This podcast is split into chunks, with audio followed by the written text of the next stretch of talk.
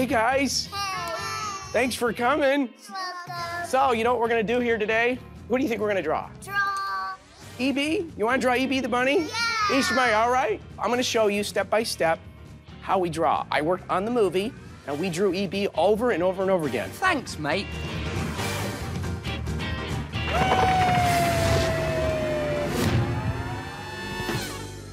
Okay, guys, this is what I do. This is what I think of when I draw EB, all right? First, I think of an Easter egg, just the top half of an Easter egg, right? Next thing I think of is just I draw a line there. And then what I do is I draw two jelly beans. Nice. And I think of the letter Y. Like that. I give the letter Y a smiley face. Just like that. I give him two giant big eyes.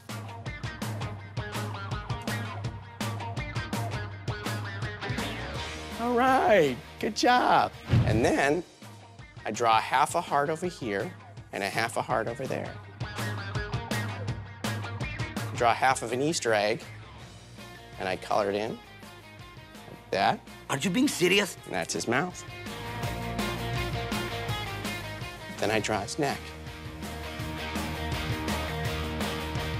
Give him some eyebrows, right? It's got to be a happy bunny. I close off his nose, so it's a full triangle. There we go. And then when I draw his ears, I think of two giant leaves. Just like that.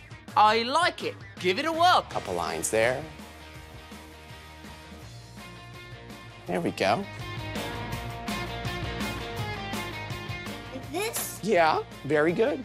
Now what I do is I think of his drumsticks because he's a drummer, right? Yeah. His two hands are a couple of more Easter eggs, Radio. a couple jelly beans inside, and two lines. And then I draw his shirt. I connect his hands. Kind of got a shirt like mine.